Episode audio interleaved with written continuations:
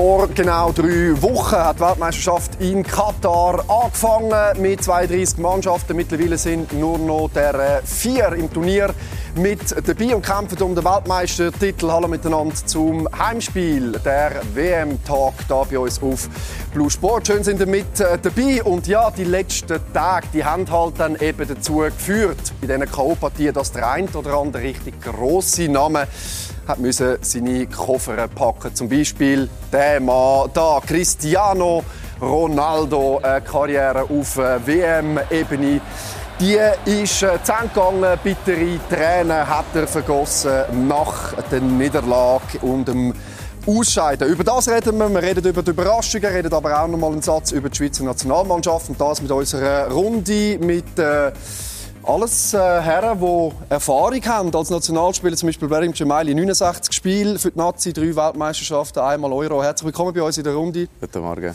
Und da hat es eben einmal ein Duell gegeben zwischen dem Blerim Cemaili und dem Amir Abraschi an der Europameisterschaft 2016. Herzlich willkommen bei uns in der Runde. Und der Rolf als ehemaliger Nationaltrainer. Viele, viele Schlachten als Trainer schon äh, mitgemacht. Herzlich willkommen auch dir, Rolf, in der Runde. Ja, manchmal geht es äh, schneller, als man meint. Wenn man all die grossen Namen anschaut, all die Ronaldos, die Neymars, die Kanes, die letzten Tage, da sind ein paar äh, ganz grosse Namen aus dem Turnier haben sich verabschiedet. Ja, absolut. Ich glaube, wir äh, sehen ein sehr interessantes Match. Vor allem äh, in der K.O.-Phase hat es äh, wirklich sehr gute Match gegeben. Klar, Marokko ist eine grosse, grosse Überraschung, aber Kroatien sehe ich nicht als Überraschung, weil äh, letzte WM sind sie im Finale. Das ist, äh, das ist eine Mannschaft oder das ist eine Nation, die sich wirklich in den letzten Jahren etabliert hat. Und äh, trotzdem, ich glaube, wir sehen einen super Fußball. Ähm, es gibt keine Favoriten mehr in dem Sinn und ähm, Fußball wird jetzt nur noch gespielt auf dem Platz und äh, das äh, dann entscheidet sich äh, auf dem Platz nicht mehr, nicht mehr wer äh, den grossen Star in der Mannschaft hat.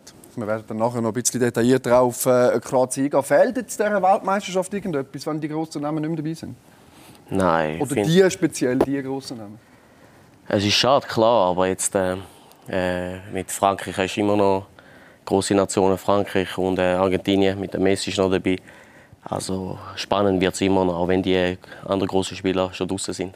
Und ich glaube, die Geschichte rund um äh, Cristiano Ronaldo, da nimmt mir natürlich deine Sicht aus, aus Trainersicht, Rolf, Wunder, wie muss man ihn nehmen? Was hätte man müssen machen, damit das funktioniert? Hättest du ihn gebracht jetzt äh, im letzten Spiel? Ich finde es mega schwierige Thematik. Ja, in so einer Situation am Ende von einer Karriere gibt es halt einfach kein Patentrezept. Oder? Ich meine, Theater ist ja schon losgegangen bei Manchester United. Das war ja genau das Gleiche. Es hat sich in ich sage jetzt, in die Nationalmannschaft gerettet, aber mit dieser Vorgeschichte. Unglücklich. Und im Fußball geht es schnell. Da gibt es eine Abstimmung im Land und schon sind 70 Prozent gegen dich, obwohl du 15 Jahre brilliert hast auf höchstem Niveau. Und so etwas in dieser Situation, da kannst du fast nicht handeln. Wenn du nicht aufbietest und jetzt hättest du heim, du gesagt, ja, wieso nimmst du den Besten nicht, der hat am meisten Erfahrung. Wenn du ihn spielen lässt, oder, und es geht nicht, sagst wieso haben die nicht die anderen genommen. Also wenn einer am Ende der Karriere mit dem Renommee, das Cristiano Ronaldo hat, wenn er in dieser, Phase ist, wo er jetzt ist, kann man es fast nicht richtig machen.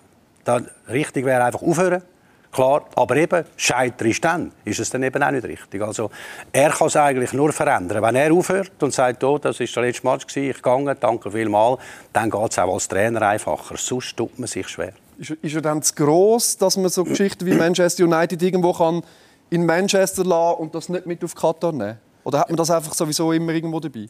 Ja, ich glaube, wie der Rolf gesagt hat, das Beste wäre, wenn er selber zurücktritt. Aber ich glaube, ein Spieler wie er, der so ehrgeizig ist, so viel erreichen will, der wird nicht von selber äh, zurücktreten. Ich glaube, der wird sicher noch die nächste EM spielen.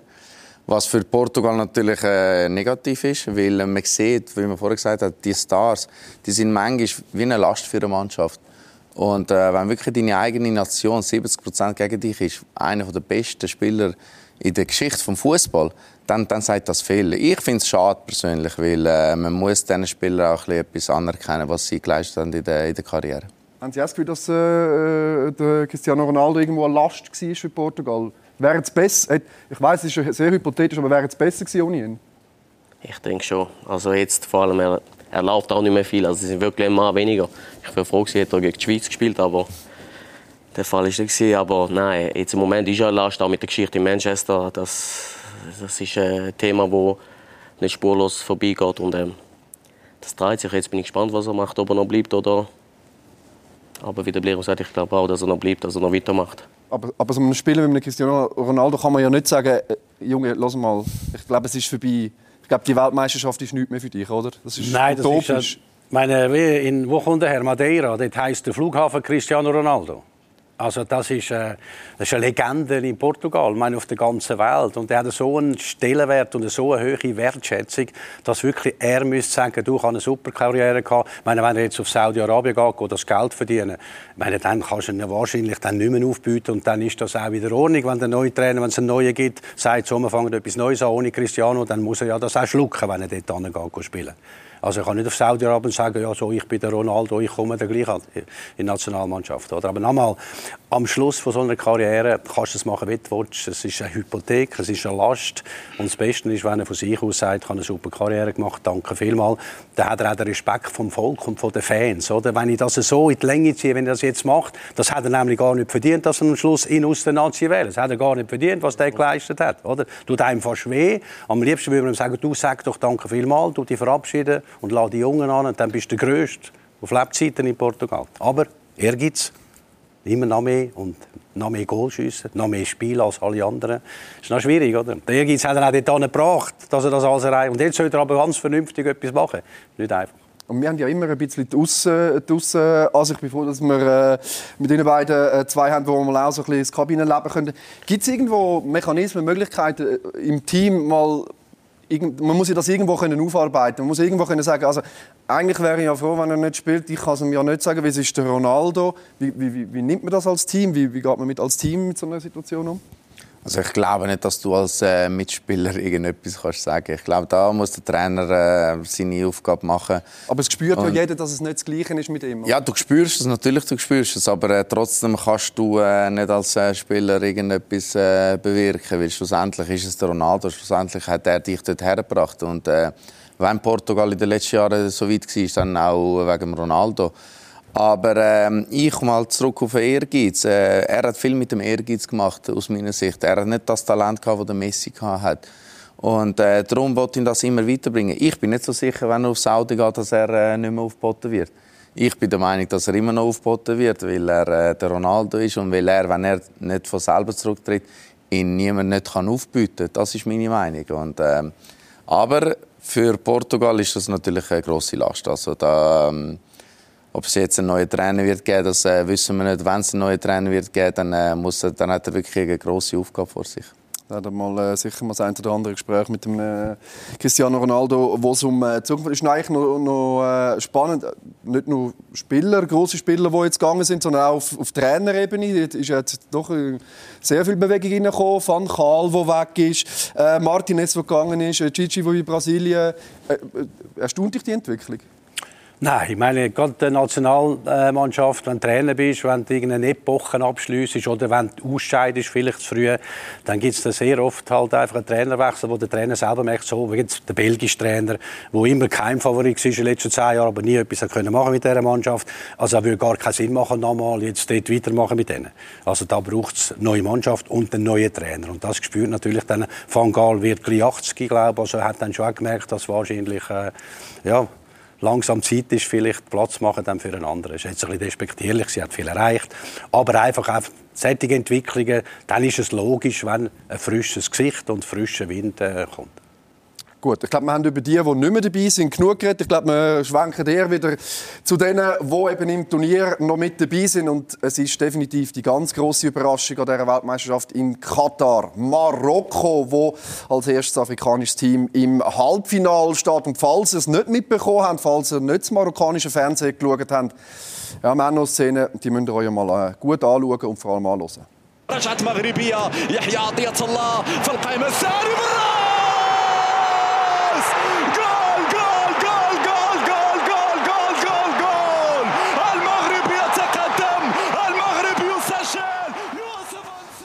Und wir haben vorher über Cristiano Ronaldo geredet. Und bei dem Kopfball, das ist äh, schon ein bisschen Ronaldo-mässig wie er dort äh, aufschraubt. Ähm, wer aus der Runde hat äh, Marokko als Halbfinalist irgendwo auf dem Radar gehabt? Ich habe als WM äh, WM-Gewinner tippt. Nein. Nein, null. Es ist, ich glaube, niemand Das ist eine unglaubliche Geschichte, oder? Ist. Es ist, äh, es ist aber eine schöne Geschichte. Es gibt immer im Fußball so Geschichten und ich glaube, dass äh, das passiert ist, ist wirklich äh, schön, auch für den afrikanischen Fußball, dass wir eine afrikanische Mannschaft so weit sehen. Das ist natürlich äh, wichtig für die Entwicklung für den Kontinent. Ich glaube, ähm, sie haben viele gute Spieler, nur haben wir sie nicht kennt. Und äh, die sind jetzt zusammengekommen mit einem Trainer und äh, haben das wirklich sehr gut gemacht. Aber schön zum Anschauen ist es ja nicht. Also, einfach defensiv, tief im Block, ein sehr attraktiver Fußball ist es nicht, aber erfolgreich. Das zählt ja schlussendlich zählt das Resultat und so wie es machen, ist Chapeau. Also kannst du denen nicht vorwerfen. Die hauen alles aus und sind bis im WM-Halbfinale. Also musst du auch mal zuerst schaffen. Was, sind denn, was ist denn aus Ihrer Sicht die Stärke oder was macht die Defensive vielleicht auch so unglaublich stark von Marokko? Haben wir jetzt schon ein paar Mal gesehen, dass äh, Schwierigkeiten haben Teams.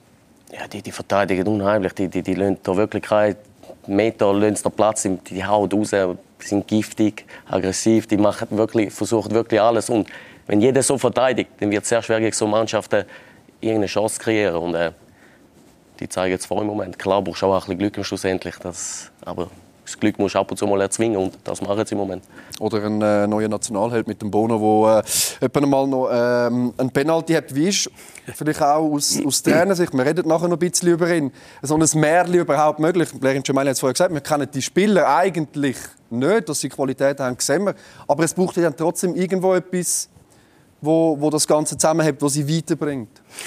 Gut, meine, wir haben vier Halbfinalisten. Der eine Trainer ist äh, fünf Jahre dort, äh, vier Jahre, und der Deschamps seit zehn Jahren.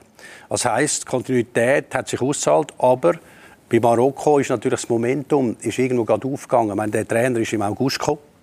Wer war der Halilovic, der, der Genau. vorher war? Der ist im August gekommen, hat zwei Spiele wieder den Ziel können äh, im Prinzip äh, wieder umstimmen, dass er für die Nationalmannschaft spielt. Und dann muss man schon sagen, hat er schon ein super Konzept auf den Leib geschnitten. Also die, haben, die spielen im 4-5-1 oder 4-1, was immer, oder? Und die tun aber nicht einfach hineinstehen in der Fünferabwehr, sondern sie verschieben auch gut. Und das ist etwas, was man schwer kann erklären kann. Gibt's, Im Fußball gibt es immer wieder so ein bisschen, so ein bisschen Geschichten. Ich meine, die haben in der Gru- Gruppenphase drei Spiele, ein Goal bekommen, das sie selber gemacht haben. Im Achtelfinal kein Goal und im Viertelfinal kein Goal. Also die haben in fünf Spielen ein Goal bekommen, das sie selber geschossen haben. Das kannst du nicht einfach so erklären. Ja, wegen dem und dem. Gewisse Geschichten sind im Leben halt gern schon ein bisschen vorher geschrieben. Und wenn du 80% Ballbesitz immer beim Gegner hast und eigentlich immer in deinem 16er und in deinen 30 Meter spielst, über fünf Matches und am Schluss bist du im Halbfinale, ja, dann kann man schon gescheit erklären, was gut gemacht worden ist. Das ist äh, etwas, wo man das Gefühl hat, vielleicht ist die Geschichte sogar noch nicht fertig geschrieben. Wie letztes Jahr in der Champions League mit Real Madrid, die hätten ein müssen draussen sein und sind weitergekommen. Das ähnelt mir wieder so einer Geschichte, wo einfach etwas muss passieren muss. Also darum, mit anderen Worten, Frankreich hat gegen Marokko noch lange noch nicht gewonnen, obwohl sie der haushoch Favorit sind. Aber wer Das weiß, Spanien und Portugal eigentlich auch. Ja. Genau. Oder? Also der, der Walid äh, Regagi ist ganz spannend, 47-jährig. Ähm, irgendwo ein, ein No-Name kann das vielleicht eben auch genau hilfreich sein. Nach der Geschichte, die sie vorher hatten, es kommt etwa drei Monate vorher, man, man ist eigentlich auf Null, man kann nur gewinnen. Ja, absolut. Und äh, die Mannschaft äh, hat ein gewisse, gewisses System. Sie ziehen das durch. Wie gesagt, äh, sie, sie verteidigen nur, aber äh, sie verteidigen gut. Also wenn eine Mannschaft nur ein Goal bekommt und ich, äh, ich sage immer wieder, Portugal an der EM 2016 hat kein Match, also ein einziger Match gewonnen. Und äh, schlussendlich musst du, brauchst du gute Verteidigung. Wenn du, wenn du das hast, dann hast du eine sehr gute Basis. Und Spielerisch haben sie sehr gute Spieler. Wie gesagt, wir kennen sie nicht, aber das sind technisch alles sehr gute Spieler und das hat man auch gestern gesehen. Darum, ich glaube, es ist eine Überraschung, aber ich glaube für die Spieler selber vielleicht nicht, weil sie daran geglaubt und äh, nach jedem Spiel glaubt man immer mehr daran. Ich glaube nicht, dass dass sie jetzt äh, große Angst vor äh, Frankreich haben. Ich glaube eher, dass Frankreich Angst hat vor äh, Marokko. Das ist ein spannendes Duell. Oder auch schon gegen Spanien, wo es Verbindungen zwischen den Ländern gibt. Es gibt unglaublich viele Marokkaner, die auch in Frankreich sind. Der Trainer, by the way, der ja in Frankreich geboren ist. Also für ihn ist das äh, sowieso dann nochmal super speziell. Was ich mich ein bisschen frage, wenn ich an Marokko denke, haben die noch Körner im Tank? Also ich meine, die, die Spiele haben so viel Energie. Ich habe im letzten Spiel schon gedacht, welche elf kann er jetzt noch bringen, wo irgendwie halbwegs noch, noch 15 Schritte laufen können. Ist nicht irgendwann dann auch mal das erschöpft? Nein, nein, ich glaube, es ist weniger klar. Man wird schon müde, mit Spiel zu spielen. Aber du bist im WM-Halbfinale, da, da, da, freust du dich nur noch drauf. Weißt, dass du gleich Möglichkeiten hast, auch wieder zum Gewinnen, weil es bis dahin geschafft haben. Und, äh, ja, das können sie, ich sage, da tun sie auf die Seite und die hauen alles raus, jetzt im Halbfinale gegen Frankreich. Also Frankreich wird es nicht leicht haben, sage ich. Was haben so körperliche Faktoren an einer Weltmeisterschaft? Das können Sie wahrscheinlich am besten beurteilen. Für, für, für, für ein Gewicht Spürt man den Körper an einer Weltmeisterschaft oder ist das eine so emotionale Sache? Ich glaube, wenn du im Halbfinale bist, vergisst du das alles. All, all jede Müdigkeit, die du hast im Körper, alles tut dir weh. Aber ich glaube, die 90 Minuten oder die 120 Minuten kannst du noch mal durchziehen. Und du musst auch, ich meine, Marokko, wenn, wenn sind sie im Halbfinale gestanden? Und äh, das ist etwas Einmaliges, das ist Geschichte. Und äh, du willst auch Geschichte schreiben als Spieler. Und äh, dann, äh, die 90 Minuten, die, die spürst du nicht mehr, die Müdigkeit. Aber genau das ist ja dann eben vielleicht eben auch Gefahr. Jeder Spieler sagt, oh, jetzt sind wir im Halbfinale, wir haben so etwas Grosses geschafft kommt irgendwo eine Sättigung? Wie haltet man das am Leben, dass das, was sie jetzt stark gemacht hat, eben auch jetzt im Halbfinale gegen Frankreich könnte zeigen? Nein, es ist wie die Spieler gesagt haben, irgendwie wachst du an der Aufgabe. Du freust dich nur noch. Ich meine, da hat es so viel mit Bezug zu Frankreich. Das ist ein Traummatch für die Marokkaner. Ein Traummatch, nicht nur für den Trainer, auch für die Spieler. Also von dort her äh, wachsen dir Flügel. Also du hast so eine Euphorie in dir rein. Natürlich wird es wichtig sein, dass vielleicht beide gestandenen Innenverteidiger nicht fehlen. Der, der Seis, der beschickt hat, spielt, wo der Captain unheimlich gut organisiert und der bei West Ham auch agiert. Also das sind gute Innenverteidiger, die das Zeug zusammenheben. Wenn sie natürlich drei, vier wichtige Leute haben, fehlt es dann vielleicht ein bisschen an der Substanz. Aber die, die, die brennen so, das kann man gar nicht löschen. Und es ist ja nicht so, dass man das Gefühl hat, die in der Euphorie rennen blind nach vorne. Die wären ihr sage jetzt Stiefel durchziehen, super verteidigen. Aber gestern schon haben sie ein paar super Konter gespielt. Also sie sind nicht ganz so defensiv gewesen. Und meine, der, der Puffall, der, der Bianchet spielt in Frankreich, der Tripler auf der linken Seite, habe ich gar nicht gewusst, dass man so kann trippeln kann. Da, da kann vielleicht noch der Messi, aber das ist unheimlich, was der mit dem Ballen aufführt. Und der in Nesiri von Sevilla mal das Kopfgoal schießt. Meine, sie haben gleich halt so ein paar Spieler, die auf höchstem Niveau daheim sind. Mazraoui, Bayern München, Hakimi, Inter Mailand. Also sie haben schon fünf, sechs Superstars wo auch in den grossen Nationen wichtige Spieler sind. Und dann das so zusammen, sage jetzt, zusammenpackt in dem Package, wo sie, wo sie so brennend und so euphorisiert sind, sind die gefährlich natürlich für jeden Gegner jetzt. Und sie haben irgendwo Aufmerksamkeit geschafft, natürlich auch im europäischen Fußball. Jetzt die Namen, die, die sind irgendwo um. Wie beflügelt das und nicht irgendwie äh, schürt irgendwelche egoistischen Gedanken, wenn er sagt, ja, ich mache jetzt mal noch ein Dribbling mehr auf der linken Seite und ich gehe noch mal ins Eis gegen Eis und am liebsten äh, wollte ich noch dort äh, noch das Tunnel schieben und das noch machen, sondern dass man sich wirklich auf das fokussiert, Statik fahren irgendwo. Also jetzt bei denen im Moment nicht. Äh, ich sage jetzt, die werden jetzt äh, genau als Mannschaft wissen, sie schaffen es nur als Mannschaft Marokko. Und nur so, also jetzt, die Spieler werden jetzt nicht äh, egoistisch und sagen, jetzt versuche ich noch etwas da zum, zum etwas rausholen. Also, da mache, habe ich jetzt gar keine Gedanken, um das, dass das so wird sein. Also, Sie werden wahrscheinlich wieder gleich spielen, wie wir sie, wie wir sie gesehen haben. Was ist die Chance von Marokko in dem Duell gegen Frankreich? Ja, also die Chance. Ich glaube, am Halbfinale äh, für mich gibt es nicht mehr so viele Favoriten, weil äh, wir haben gesehen, viele Favoriten sind draußen und darum denke ich, äh, Marokko hat seine Chancen. das Goal war gestern super rausgespielt super Goal. Äh, der Ronaldo war auf der Bank und hat gedacht, ich mache es wieder Ronaldo. Nein, ich glaube, es ist äh, wirklich. Ähm, es sind zwei Matches, wo ich mich sehr freue. Weil auf der einen Seite haben wir Argentinien, wo, wo ich hoffe, dass das Märchen von Messi endlich ähm, vollendet wird. Und auf der anderen Seite haben wir wirklich mit Marokko ein anderes Märchen, ein neues. Und äh, ich glaube, es, ist, äh, es sind sehr äh, spannende Matches. Es sind äh, super, super Mannschaften aus meiner Sicht im Halbfinale. Mannschaften, die es verdient hat und nicht nur Mannschaften mit grossen Namen. Und Sie haben vorher etwas Spannendes gesagt, wo Sie, äh, wo, wo Sie schon mal ein bisschen über Kroatien geredet haben, wo Sie gesagt haben, das ist für Sie keine Überraschung, dass die dort sind. Für mich schon ein bisschen. Wieso ist es für Sie keine? Ja, weil es einfach letzte WM äh, sind sie im Finale gewesen, ähm, letzte Jahre immer wieder äh, dabei. Also ich glaube, und schon nur das Mittelfeld anschauen, wer dort spielt. Also das sind die, äh, für mich das beste Mittelfeld an der WM und äh, darum denke ich nicht, dass das eine große Überraschung ist. Klar, sie, ihnen fehlt ein Stürmer. Sie haben keinen Stürmer, aber sie haben äh, mit dem Guardiola den besten Innenverteidiger der WM bis jetzt. Der ist ja unglaublich und äh, darum denke ich, was sie auch machen, sie haben genau das von Marokko auch. Sie haben die defensive Stabilität. Sie Sie verteidigen super. Sie haben, gegen Brasilien haben sie sich nicht auf den Neymar konzentriert, sondern sie haben sich einfach aufs Verteidigen konzentriert und dann mit dem Ball. Es hat äh, zwei, drei Minuten gegeben, wo Brasilien wirklich den Ball nicht berührt hat. Darum, sie sind für mich keine Überraschung und äh, ich traue ihnen all, äh, vieles äh, zu. Persönlich hoffe ich, dass eben das Märchen von Messi jetzt endlich mal vollendet wird. Aber trotzdem, ich glaube, dass äh, Kroatien das wirklich sehr gut macht. Wie siehst du, Rolf, für dich irgendwo Kroatien eine Überraschung? Ich kann alles unterschreiben, was der Blair ihm gesagt hat. Ich meine, die sind so routiniert und so. Ich meine, ein, ein Luka Modric, ich meine, das ist so ein Selbstverständnis, das er in die Mannschaft hineinträgt. Also, sie trauen sich das auch zu. Natürlich haben sie jetzt Glück gehabt, zweimal mit Penalty schiessen. Aber die musst du einfach zuerst schlagen, weil die, die sind zu allem fähig. Also von dort her auch unangenehm, muss man sagen, unangenehm. Und ich bin auch der Meinung, dass gerade ein, ein Messi natürlich Karriere kann krönen Ich hätte es am Ronaldo mögen gewinnen, ich mag es am Messi gewinnen.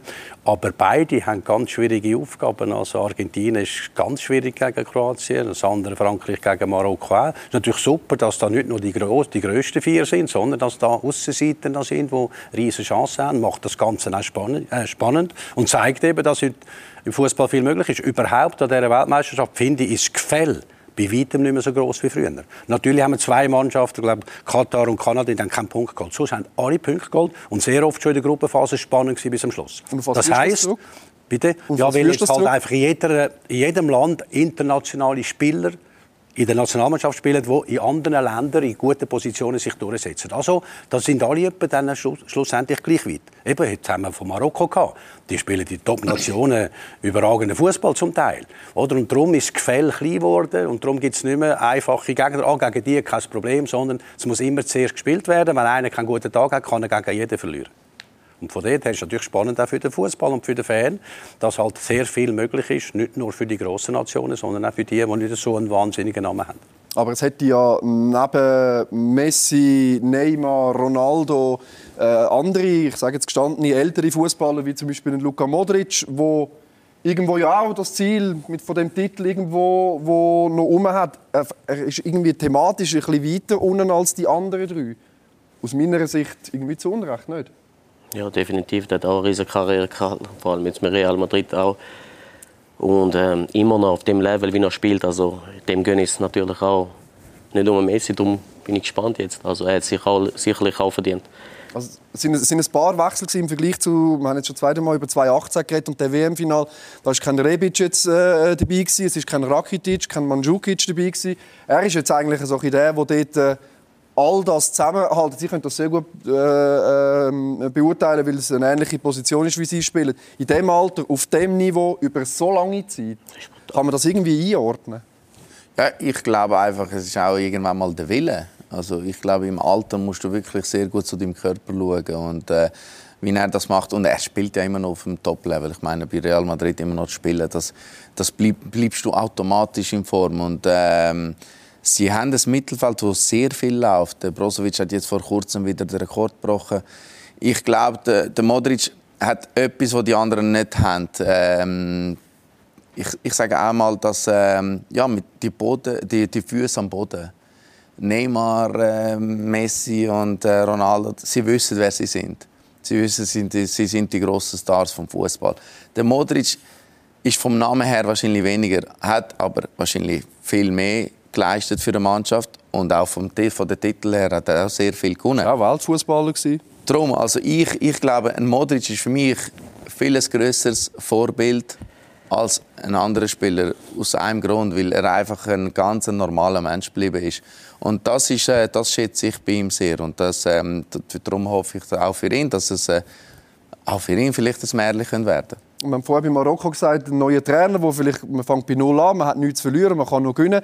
Bei den Kroaten ist das eigentlich ganz anders. Äh, das Latko Dalic ist seit 2017 dort äh, Trainer, schon lange dabei, hat jetzt auch viele Umstellungen müssen machen von der einen Weltmeisterschaft jetzt auf die, auf die andere. Es kann eben dann auch Kontinuität irgendwo äh, ein gewisser Erfolgsfaktor sein. Ist das bei, bei, der, bei, bei Kroatien der Fall?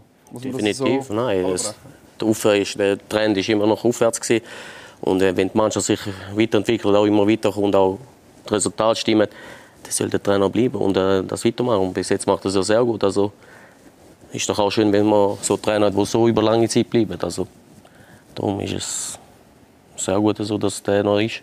Wie schwierig ist es, sich nicht abzunutzen dann in so einer langen Zeit als Trainer? Aber du hast vorher gesagt, der hat ja, wer hat nicht gespielt? Mandzukic, Rebic etc. etc. etc. Oder wenn der Trainer lang ist, ist es immer gut, wenn ein paar Spieler wechseln.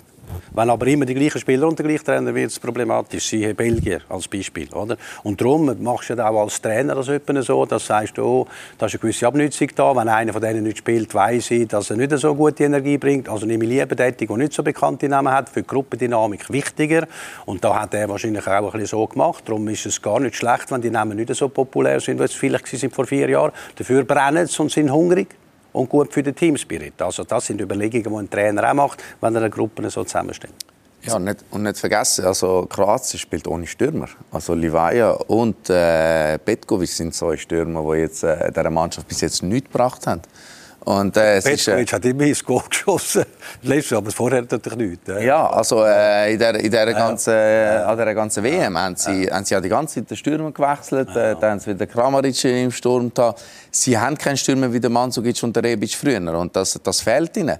Aber dass sie trotzdem jetzt im Halbfinale sind, das ist schon eine grosse Leistung äh, von dieser Mannschaft. Wieso haben sie es dann geschafft? Was macht, was macht sie dann zu einem WM-Halbfinalist? Was macht Kroatien so stark? Alles. Die Einheit, das sind einfach eine Einheit auf dem Platz. Jeder läuft, kämpft, tut, verteidigt bis zum Schluss. Und dann gehen sie halt über Penaltyschüsse, geht auch. Wenn sie kein Goal bekommen und Penaltyschüsse gewinnen, sind sie so, auch so weit gekommen. Also, das ist eine unheimliche Mannschaft, wo sich jeder für den anderen zerreißt.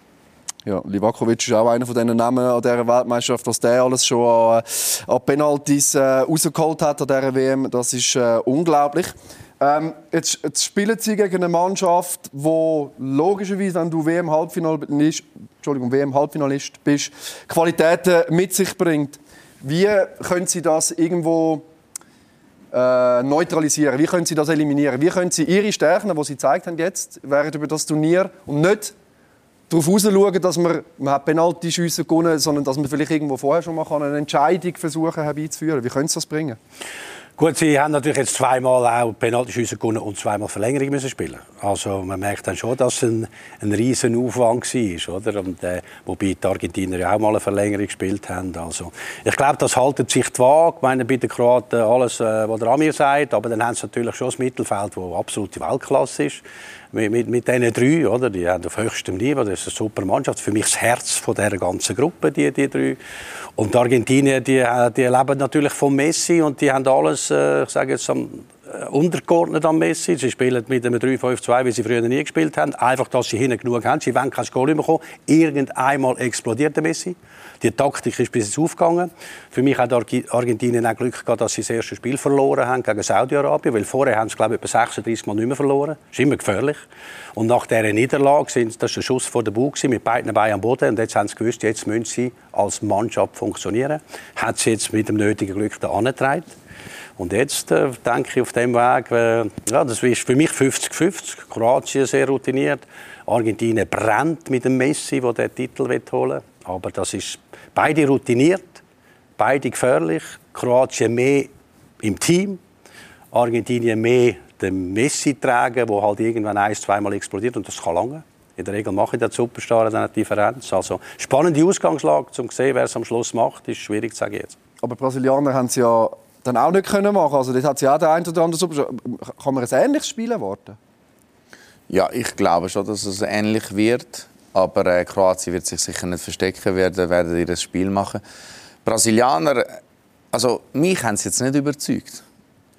Ich weiß nicht, was. Äh, ich habe auch mehr klar. erwartet, ganz ehrlich. Ja. Also wir haben alle mehr erwartet von dieser Mannschaft. Ich meine, wenn du die, nur die, den Sturm gesehen hast, also mit dem Vinicius, mit dem Richarlison und dem äh, und ähm, Rafinha, das ist äh, also da müsstest die WM äh, von allein gewinnen. Und dann noch der Neymar. Ich sage einfach, wie fit ist der Neymar wirklich nach der Verletzung. Und äh, da sind wir wieder bei der Last, dass ein Spieler wie, wie der Neymar wirklich dann auch äh, etwas kann helfen oder nicht. Klar, ein Spieler wie er kann immer helfen, aber ähm, ich bin nicht so überzeugt äh, am Schluss von, von, Brasilien. Ich glaube, dass äh, dass Argentinien eine völlig andere Mannschaft ist. Äh, wie der Rolf gesagt hat, sie verteidigen viel besser jetzt. Sie, äh, Sie sind sich äh, bewusst, dass sie einen, äh, einen Messi haben, wo, wo, wo sie in Freiheiten lassen, der nicht verteidigt. und sie müssen mehr verteidigen. Aber dafür hast du bis jetzt in jedem Spiel das ein, zwei oder zwei Mal gehabt, wo der Messi halt äh, den Unterschied macht. Und das hat sie bis jetzt in der, äh, in der, in der WM ins Halbfinale gebracht. Man redet ja immer, es gibt ja auf Social Media hunderttausende Videos, wo irgendjemand fragt, ja, Messi oder Ronaldo, wer ist dein Lieblingsspieler? Ich glaube, jetzt an dieser WM sieht man schon auch, das Energielevel, wo, wo Lionel Messi in die Mannschaft noch reinbringt, aus meiner Sicht äh, extrem viel größer als ein Cristiano Ronaldo. Wie nehmen Sie so die Messi-Energie, die Aura von da, vom Fernsehen aus wahr? Ja, der Messi bringt jetzt mittlerweile wieder super Energie auch in die Mannschaft. Auch bei Paris hat er ja jetzt die letzten Spiele äh, viel Goal gemacht und Assist und er, er, ist schon, er bringt der Mannschaft deutlich, deutlich mehr wie der Cristiano. Cristiano hat sich jetzt sehr beschäftigt mit sich selber und weil auch im Club jetzt bei Manu nicht so gelaufen ist. Also bei Messi im Gegenteil, dass es eher positiv war und da merkt man jetzt auch, dass er der Mannschaft so helfen kann. Also er hat es irgendwo geschafft. Die, es ist ja nicht, dass er bei PSG immer nur äh, frei von Kritik war. Es ist ja die ganze Thematik mit Mbappe, mit Neymar, wer jubelt mit wem, wer leitet wem äh, da äh, den Ball auf und das gibt die Möglichkeit, den Wechsel zu machen. Kylian Mbappe, es redet alle über ihn. Aber wenn man jetzt schaut, der letzte Match der Franzosen, da sind die Alten sind wieder da gewesen, da sind die Griezmann, die Giroud. Mbappe habe ich jetzt relativ wenig gesehen. Was, was machen die, die Franzosen, der Titelverteidiger? ist irgendwie noch spannend, nicht? Das, das, das braucht nicht einmal einen Mbappe. Ja, aber meine, die Engländer haben stark gespielt. Die Engländer haben vor allem sich super eingestellt auf den Mbappe. Der hat keinen Raum gehabt. Und, äh, Kyle Walker hat er gegen außen abgeschirmt, in der Mitte immer Henderson oder ein anderer gekommen. Also, der hat keinen Raum gehabt und hat aber das gut gemacht. Ein anderer wie der Neymar wäre gleich x-mal in Tripling und hat ein paar Mal den Ball verloren. Und der hat einfach gespielt. Also, und, nicht, war keine Hypothek dann für die Mannschaft und hat ja auf der Wolke auch defensiv gespielt. Also sie haben ihn super aus dem Spiel genommen. Und wie das ist, ich meine, das Goal, das zweite Goal, das Kopfgoal vom Giro, meine, die Flanke, das ist ja schärfer als ein Weitschuss. Aber nur so kannst du gegen die grossen Engländer zum Kopfball kommen. Wie der, meine, wir haben heute Bilder in der Zeitung gesehen, wie der Maguire mit dem Mehlbogen quasi neben dem Kopf vom Giro ist, wo aber der Sack und das Verrecken hat will reinköpfen. Also auch der ist noch, oder, der Wille, der, Hunger will reüssieren. Es machen immer die speziellen Spieler, machen dann auch die speziellen Goal. Und die Engländer hätten gestern mehr verdient, es ist nicht für sie gelaufen. Aber die Franzosen nüchtern, sachlich. Aber wenn sie mit diesen Fehlern weitermachen gegen Marokko, wird es dann schwierig. Ich meine, die doofen Penalty, die die da verursacht haben, sie haben nur einen bekommen. Oder nein, also, hätten noch mehr können bekommen. Ja. Viel zu viele einfache Fehler, Unkonzentriertheit. Also, aber Mbappe hat sich untergeordnet und äh, der geht davon aus, dass er vielleicht noch zwei Spiele hat. Aber Marokko hat auch gesehen, ah, wenn man gut steht gegen den Mbappe, kann man ihn auch abschirmen. Und wenn er keinen Raum hat, ist er bei weitem nicht mehr so gut, als wenn er schön kann kontern im PSG, wenn alles offen ist. Denkst, ja, dann kannst du gar nicht stoppen. Aber er hat gar keinen Raum gehabt. Darum hat er so ausgesehen, dass er so... Man hat keinen Schuss aufs Goal, einen drüber und sonst gar nichts. Also, aber das ist der Engländer geschuldet, der das defensiv hervorragend gemacht hat. Wie viel wird dann entscheidend sein zwischen taktischer Einstellung und irgendwo der Kopf in so einem Spiel? Glaube, Marokko, Frankreich, wo wo so, so nah sind, sprachlich nah sind und, und in dieser ganzen Thematik? Also, es wird. Ich habe nur eine Frage verstanden, sorry. Wie viel macht der mentale, der, der mentale Teil ah, aus? Beides, dem, sorry, in, in, in beides, beides. Taktisch auch. Natürlich muss taktisch top eingestellt sein, aber der Kopf muss ja bereit sein, um das jetzt anzunehmen. Und, äh, das braucht jetzt wirklich beides, dass du top eingestellt bist auf das Spiel und das auch umsetzen kannst. Ich frage mich eben nur darum, weil Frankreich ist ein Titelverteidiger, sie sind der Favorit, sie spielen gegen Marokko, wo vielleicht gibt es den einen oder anderen, der denkt wie ich und sagt, ja, aber jetzt haben die zweimal, haben, irgendwie sind die, also dreimal werden doch nicht, ist das eine Gefahr? Hat man das im Team? Ja, es ist, es ist eine große Gefahr, aber ähm, wie, der, wie der Rolf gesagt hat, gestern haben wir, äh, haben wir einen der besten rechten Verteidiger gegen den Mbappé gehabt. Aus meiner Sicht, der Walker ist äh, als Verteidiger unglaublich. Und der Gary Neville hat genau das gesagt vor dem Spiel. Er hat gesagt, wir haben den besten rechten Verteidiger gegen den, gegen den, gegen den Mbappé. Angst vor dem Mbappé haben wir nicht. Aber aus meiner Sicht, den Griezmann, den du vorher gesagt hast, der, der spielt eine sensationelle WM. Nach dieser, nach dieser Saison.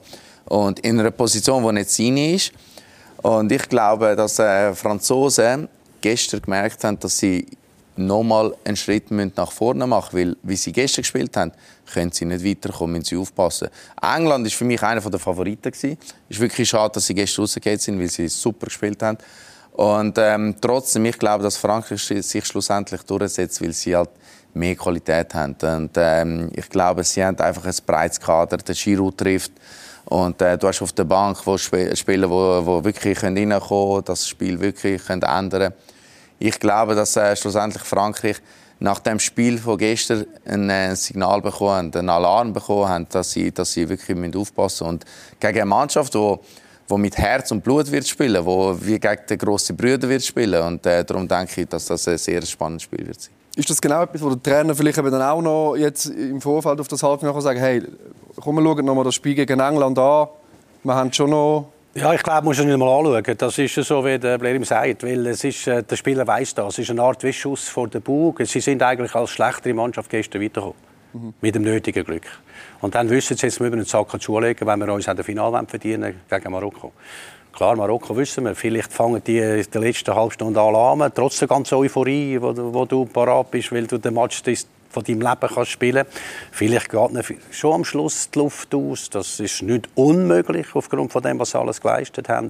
Aber es ist sicher wichtig, dass sie nicht so gut gespielt haben, Franzosen gestern. Das wissen sie, müssen sich steigern, wenn sie in den Final kommen Und wenn man den Match gesehen hat, dann muss man sagen, haben sie Steigerungsmöglichkeiten. Sie können viel besser verteidigen. Ich meine, auch der Penalty von Hernandez, das blöde Foul, da muss einfach anstehen. Der andere kommt gar nicht am Ball. Also, sie haben schon drei, vier Unforced Errors gemacht, sagt man im Tennis, wo man sich nicht erlauben darf, wenn du willst in ein Finale kommen und noch wieder Weltmeister werden. Aber das haben sie durchaus, haben sie das getroffen.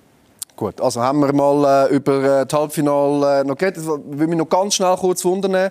Wer holt den Titel aus äh, Sicht von Mami Abraschi? Ich sage Frankreich doch. Frankreich, bin haben wir schon gehört, Marokko ist klar. Nein, ich hoffe Argentinien. Das Märchen für mich muss äh, vollendet werden. Muss fertig geschrieben sein. Rolf? Schließe mich dem an. Ich habe eigentlich auch Argentinien tippt, weil ich es am Messi gönnen möchte, es aber auch Modric gönnen, möchte es auch Ronaldo gönnen. Das sind Figuren, die das sich, sich verdienen. Schade für sie, dass nur einer Weltmeister werden kann. Gut, wir werden es äh, natürlich anschauen. Wir können es nicht beeinflussen. Was wir können, ist äh, nach einer kurzen Werbung äh, nochmal zurückkommen und äh, wir wechseln sicherlich auch noch mal das eine oder andere Wort rund um die Schweizer Nationalmannschaft und gehen noch ein bisschen auf die persönliche Geschichte von unseren Gästen. Dranbleiben lohnt sich also. Bis gleich.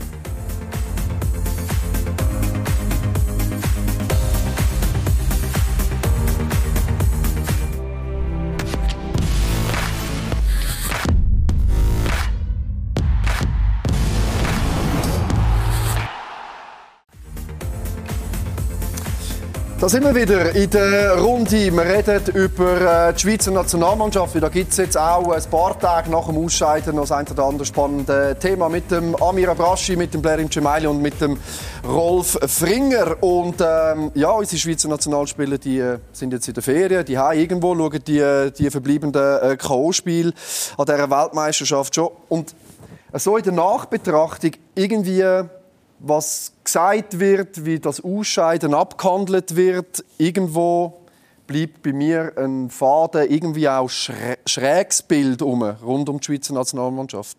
Teilen Sie den Eindruck?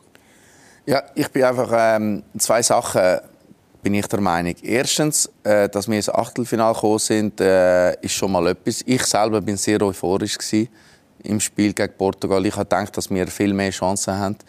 Aber die taktischen Wechsel sind, äh, sind schwierig gewesen, schwierig zu akzeptieren, auch für die Mannschaft, weil sie sich das nicht gewöhnt sind, weil du das nicht trainiert hast. Du musst Sachen trainieren.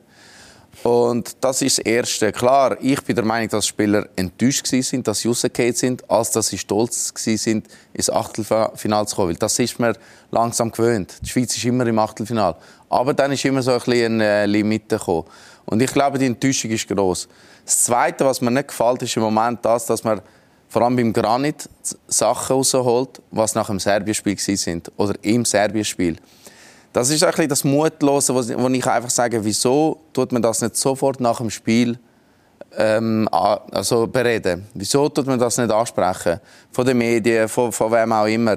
Ich glaube, die Sachen sind ein bisschen mutlos, sind ein bisschen, ja, es passt nicht zu was war, weil ich glaube, ohne den Granit sind wir eine Klasse schlechter ist unsere Nazi aus meiner Sicht. Und äh, darum die, die, die ganze Kritik. Man sollte das Spiel kritisieren, das äh, 6-1, das Portugal-Spiel. Aber man sollte ein bisschen vergessen, was, äh, was im äh, Serbien-Spiel war. Weil äh, man verliert so viel Energie. Und ich glaube, die Energie ist verloren worden. Und ich glaube, was nachher war, auch mit der, mit, den, mit der Kritik am Granit, das ist für mich äh, nicht akzeptabel. Aus dem Grund, weil einfach, das ist unser Captain. Dass wir jetzt einfach reden, dass, äh, wieso muss äh, unser Captain das machen, wieso ist er der richtige Captain, ist er das? Das sind für mich Sachen, die einfach, äh, die einfach nicht äh, dazugehören, die, die aus meiner Sicht Spaß sind. Aber wieso kommt denn die Thematik jetzt auf? Ja, meine, wir kennen sie von, von der letzten, was ist es, WM oder haben wir gehabt. Jetzt haben wir halt wieder den Match gehabt und wieder ein Rencontre, das nicht ganz so schlimm war. Und dann ist natürlich die allgemeine Enttäuschung gewesen, gegen Portugal, gerade mit so einer Flatter, 6-1. Und dann ist halt klar, dass gerade Journalisten gehen zurückschauen und machen Schubladen aus, wo, warum ist das eigentlich passiert? Ah, da und da und das ist negativ. Und, und wenn er dann noch sagt, keine blöde eben, Fragen stellen, Das kann man fast nicht verhindern. Und wir haben natürlich nach dem 6-1 vergessen, dass es eigentlich super ist, dass man zum dritten Mal die Gruppenphase überstanden hat. Ich meine, wir sind jetzt immer an diesen WM und EM dabei. Da sind alle anderen schon daheim, wie Deutschland und Dänemark und Belgien. Und, und wir sind wieder im Achtelfinale. Und wir sind das Land mit der grössten Stadt Zürich, das nicht einmal ein Fußballstadion hat. Ja, was haben wir eigentlich für Erwartungen? Wir bringen nicht einmal ein Stadion an in Zürich, aber sind enttäuscht, wenn wir gegen Brasilien und gegen Argentinien rausgehen und gegen Portugal verlieren. Also, wir sind schon viel besser in der Erwartungshaltung als selber im Fußball leben und etwas für den Fußball machen. Ich glaube, das muss man auch mal ein bisschen sehen.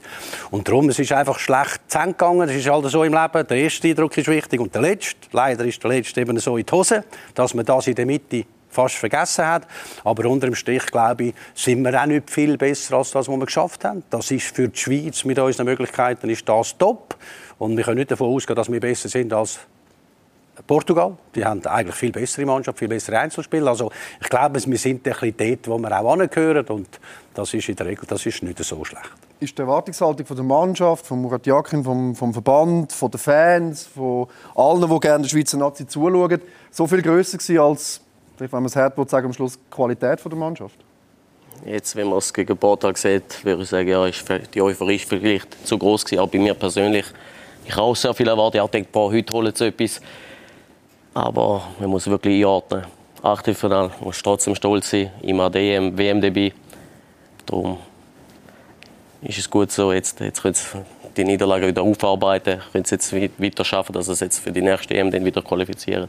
Aber das Schlimme ist ja, und, und, und da bin ich 100% mit Ihnen einig, dass man jetzt darüber redet, es bleibt das 1-6, es bleibt die Thematik. Äh, Haris Seferovic sagt, ja, äh, Systemwechsel, ja, äh, wir haben 6-1 verloren, das zeigt ja alles, wie gut das, das war. Der Sherdan Shakiri sagt zum System das, der Silvan Wittmer sagt das, der Jan Sommer. Es sagen alle irgendwo irgendetwas anderes. Irgendetwas ist doch da, irgendetwas ist doch da dieser Mannschaft. Irgendetwas ist doch da um an dieser Mannschaft. Wieso reden wir jetzt nur noch über negative Sachen und nicht mehr, wie du vorher gesagt hast, Rolf, über die Tatsache, wir sind dabei gewesen, wir haben die Gruppenphase überstanden. Wieso überstrahlt das jetzt alles so? Ja, ich, ich glaube, das Resultat ist halt schon sehr heftig. 6-1 an einer WM, äh, das überstrahlt natürlich alles ein bisschen. Aber ähm, ich sage einfach, ähm, wir zahlen auch ein bisschen, oder äh, ich sage auch, der Jakin zahlt ein bisschen sein WM-Aufgebot. Also, äh, Du kannst nicht an einer WM nur mit zwei Außenverteidigern gehen. Genau das ist jetzt passiert. Der Silvan ist krank geworden in der Nacht vor dem Spiel gegen Portugal. Was machst du? Du stellst das ganze System um, wo du noch nie trainiert hast. Das ist für die Spieler schwierig, das äh, nachher äh, umzusetzen. Ich meine, äh, in jedem, in jedem Job ist es genau gleich. Du, du wirst, etwas wird dir vorgeben. Aber du kannst das nicht am gleichen Tag sofort 100% umsetzen.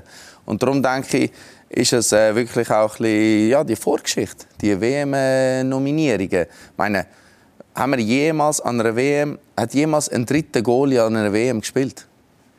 Ich, ich wüsste nicht, wenn, wenn das jemals passiert ist. Und wir nehmen vier Goalies mit. Also wie sollte dann der vierte spielen? Wieso nehmen wir nicht einen, einen rechten Verteidiger mehr, einen linken Verteidiger mehr mit?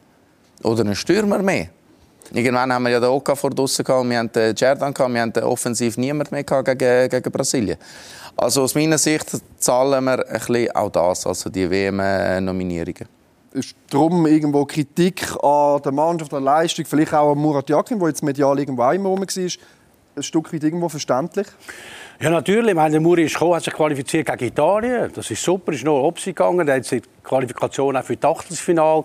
Aber es sind wahrscheinlich da in diesem Achtelfinale so viele Sachen dazugekommen mit den Kranken. Ich meine, wir haben viel zu viele Kranke gehabt. Jetzt hat er über Nacht hat er, hat er Krankheiten, man kann nicht spielen. Dann ist klar, stimmt das alles. Dann muss man das Aufgebot natürlich wieder unter einem anderen Gesichtspunkt anschauen. Dann, wenn man gesehen hat, bei dieser Systemumstellung, dass sie sich überhaupt nicht wohlgefühlt haben, wenn man gesehen hat, Akanji, Edimilson Fernandes, wenn man nach dem Spiel die Goal nochmal anschaut, wie sie Positionen überhaupt nicht gefunden haben, untereinander. Weil das halt neu war und weil sie sich nicht kennen und weil sie das äh, nie gespielt haben. Dann muss man sagen, ist natürlich, weil das halt ganz extrem war, mit den Krankheiten, mit der Systemumstellung, mit dem 6-1, ist ja klar, dass dann in der Regel immer zu reden gibt in der Mannschaft. Der eine oder andere, der unzufrieden ist, der zum Trainer anhängt, man hat jetzt gesehen, was da passiert ist. Der, der natürlich gut mit dem Trainer ist, der sagt, ja, man kann es nicht an dem festmachen. Das sind normale Sachen. Da darf man jetzt nicht äh, zu hoch hängen, das Ganze. Oder? Aber ein 6-1 führt natürlich Fragen auf. Und dann mit der Krankheitsfall, ist, ist es das gewesen, was provoziert hat, dass der Muri hat wollen, kurzfristig alles ändern Dann ist es natürlich auch ein bisschen Pech, dass bei uns so viele, ich habe gar nie gesehen, dass alle krank sind. Bei uns sind alle krank ich weiß natürlich nicht warum.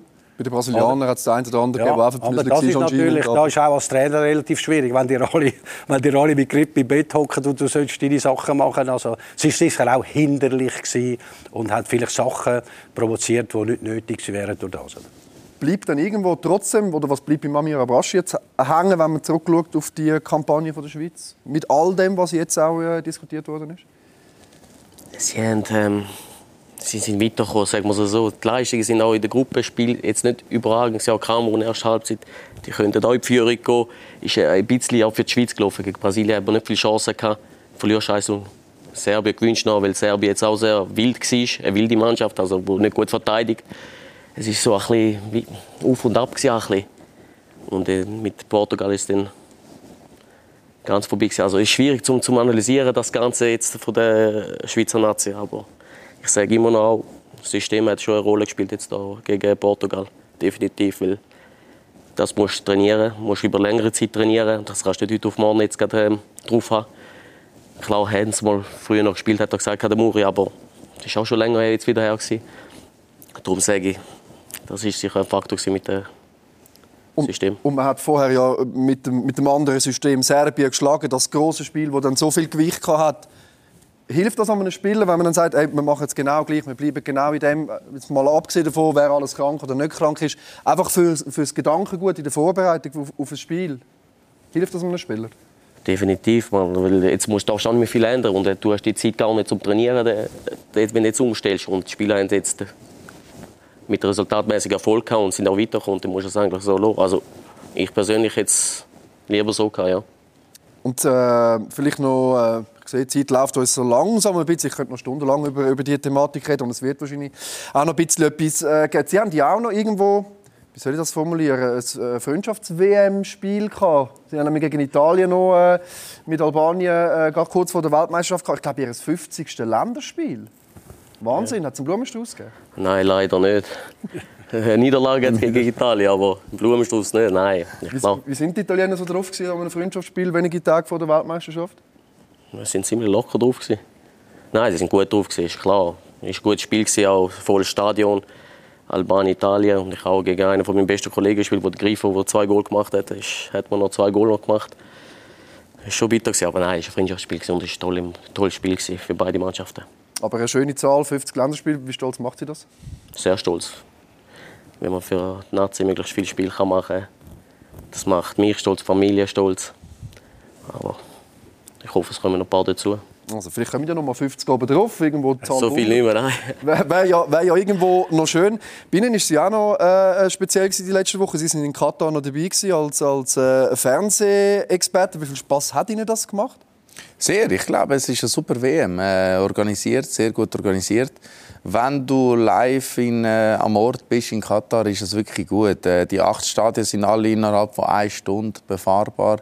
Darum, ich glaube, für die Fußballfans, dass da es keine Hooligans hat, dass äh, kannst als Familie gehen. Klar, äh, die Preise sind hoch, das wissen wir. Aber ich glaube, es ist eine sensationelle äh, WM von der von der Organisation her, mir hat es sehr Spaß gemacht, etwas anderes zu machen, etwas Neues zu machen. mit dem äh, Tessiner Fans natürlich. Äh, auf Italienisch dann wieder ein bisschen anders. Aber ähm, es ist eine super Erfahrung, die mir, äh, wo sehr Spaß gemacht hat. Inwiefern ist das der erste Schritt in der Planung von der Karriere nach der Karriere von Blerim Cemaili? Ja gut, das, äh, das weiß ich noch nicht. Ähm, vorher habe ich gerade gesagt, vor sechs Monaten sind wir da und haben etwas äh, anderes beredet. Über den Meistertitel vom FC Zürich geredet, ganz genau. Genau, jetzt, äh, jetzt sind wir da und ähm, reden über die WM und in sechs Monaten kann es gut sein, dass wir über meinen Rücktritt reden. Ähm, ich weiß es noch nicht. Ähm, ich hoffe, dass ich jetzt fit werde in diesen paar äh, Wochen, in dieser, Vorbereitung und dann äh, ich noch sechs Monate angreifen und dann entscheide ich ganz, äh, ganz spontan mit der Familie. Das muss man ganz natürlich äh, mit allen Leuten, die einem näher sind, anschauen. Da werden wir sicherlich äh, dranbleiben. Rolf, du hast äh, die WM ja nicht nur in der Schweiz mitverfolgt.